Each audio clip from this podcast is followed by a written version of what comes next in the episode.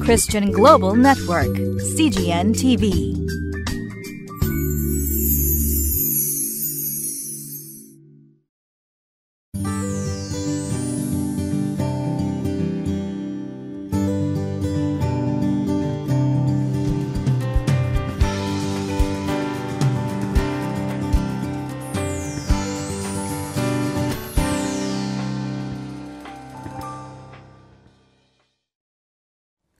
こんにちは。塩の群れ教会の吉川直美です。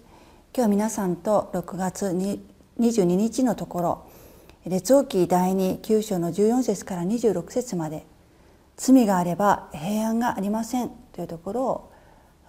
皆さんと一緒に学んでいきたいと思います。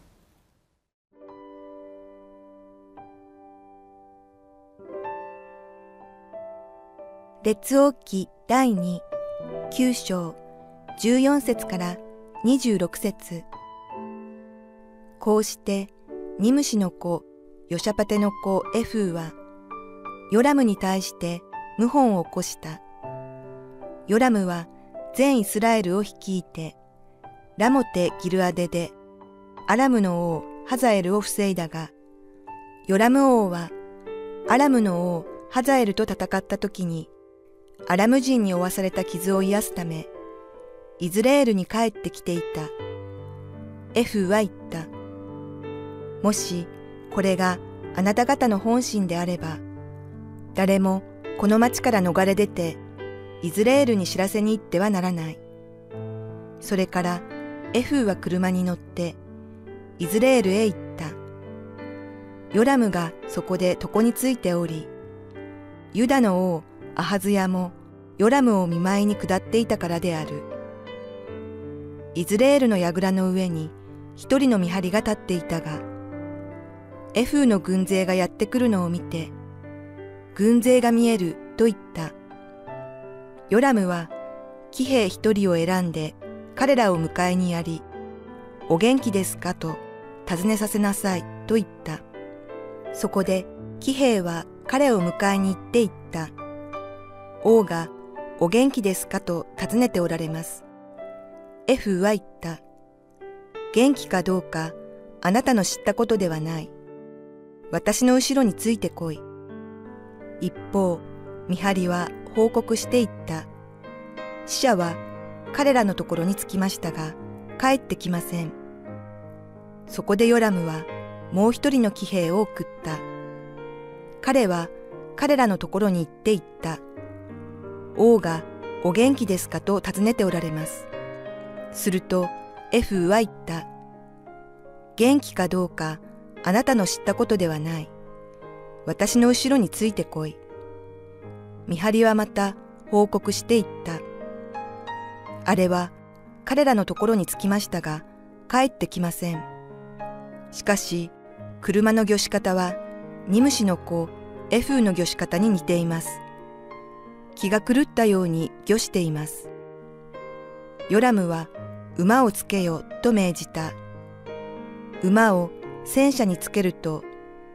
イスラエルの王ヨラムとユダの王アハズヤは、おのおの自分の戦車に乗って出て行き、エフを迎えに出て行った。彼らはイズレール人ナボテの所有地で彼に出会った。ヨラムはエフを見ると、エフ元気かと尋ねた。エフは答えた。何が元気か。あなたの母、イゼベルの会員と呪術とが盛んに行われている限り。それで、ヨラムは手綱を返して逃げ、アハズヤに、アハズヤ、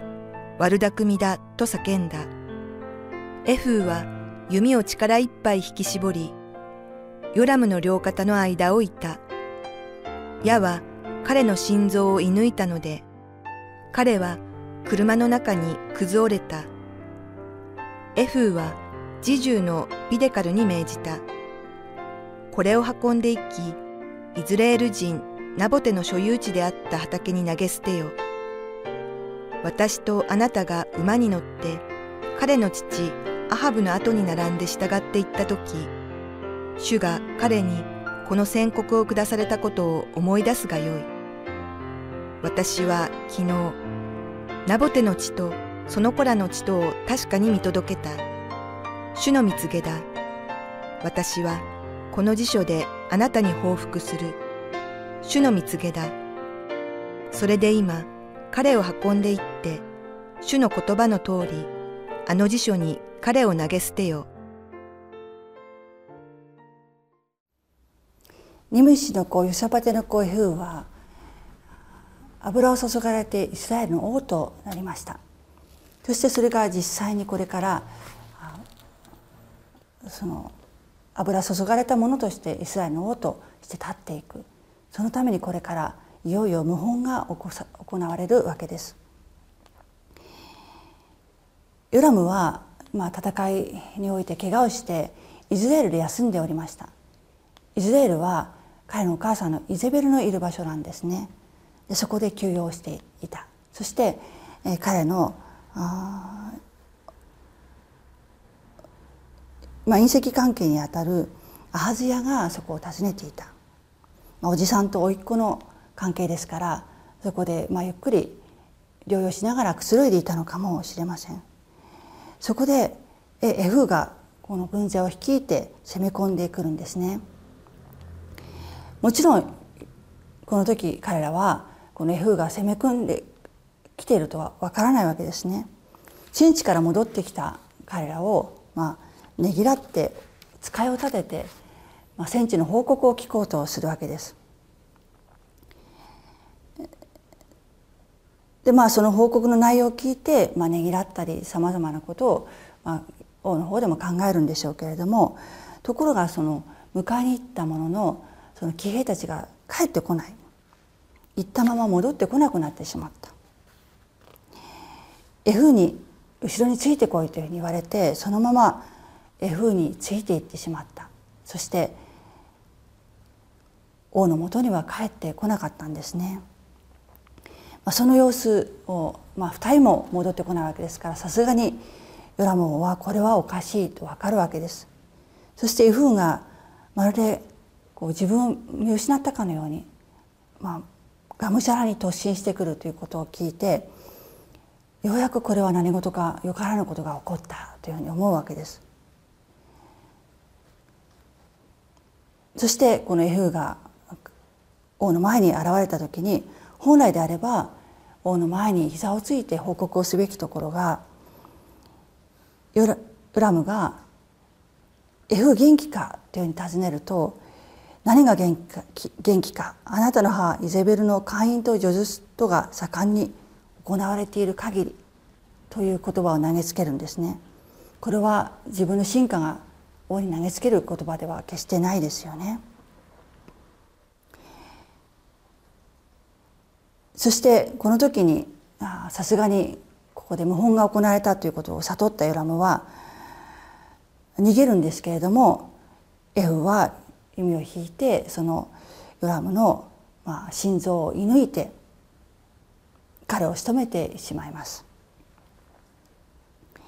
こうして謀反で始まったオムリ王朝はオムリハブアハズヤヨラムこの4代で終わりを告げます。アハジヤとヨラムはまあ兄弟ですから実際にはオムリの孫の代でついに滅びてしまいましたこうして神様がエリアに告げられたあの言葉が成し遂げられていきました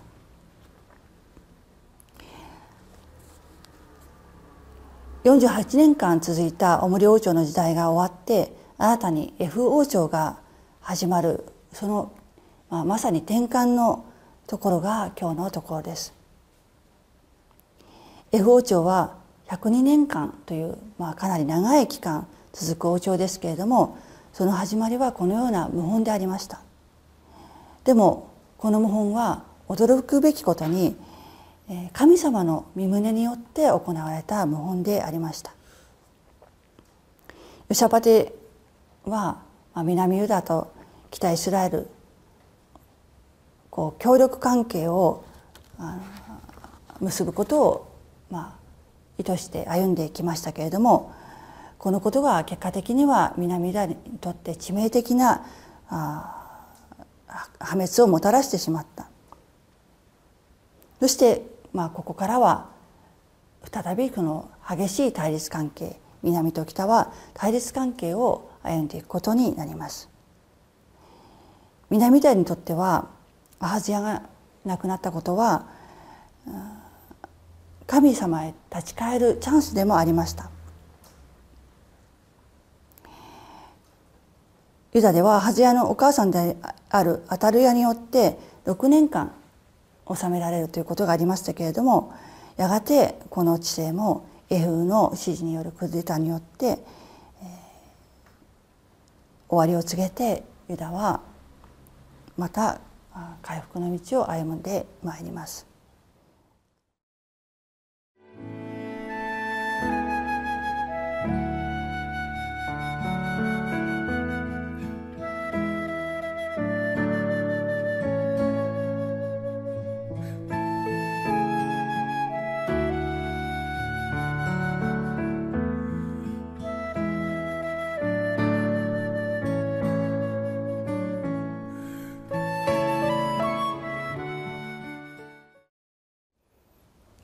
まあ、絵風の謀反から私たちは何を、えー、学ぶことができるのでしょうか。まあ、今の私たちのこう目から見たら、まあ、血で血を洗うようなそのような、まあ、こう何か見習うのが難しいところありますけれどもでもこう絵風のこう神様から、まあ、託された時に、まあ、まっしぐらにこうそこに走っていく姿もう有無を言わせぬこう人々を圧倒してしまうようなそのような姿に、えー、やはりこう人々がついてきてですね迷わずこうそれまでの自分の地位とかそういうものあったあるいは迷いこの人に本当についていっていいのかどうか迷いもあったと思うんですけれどもでもそれを置いてでもすぐについていく、まあ、私たちはついていくっていうとイエス様のことを思うんですけれどもまあ F とイエス様はかなりこうキャラクター的にも役割的にも違いますけれどもやはりこう私たちが何を置いてでもついていくべき時があるということその時にこう恐れとかあるいは疑いの心を置いて本当にこの方が神様から送られている方だということを見極めてま、えー、っすぐについていくものでありたいというふうに、えー、思うわけであります。お祈りいたします。主を私たちはこの旧約聖書の歴史の中で起こってきたさまざまなこの王権争いの中にあなたの身胸をどのように受け取ってよいのか戸惑うこともありますけれども目先のそのような現実の生々しさではなくて本当にその中にある神様の身胸そして神様の御心に従っていく時に人々がついてくるということそのことをこのところから私たちも学ぶことができます。どうぞこの今の現実の社会に中にあって F のようにまっすぐに走ることはなかなか私たちにあることではありませんけれども日々の生活の中で本当にまっすぐにあなたの身旨を行うものとなることができますようにまたそのような人々に素直についていくようなものでありますように何よりもイエス様ご自身に時にはリスクがあっても素直についていくことができるものとさせてくださいますようにお願いをいたします。主イエスキリストのお名前によってお祈りをいたします。アーメン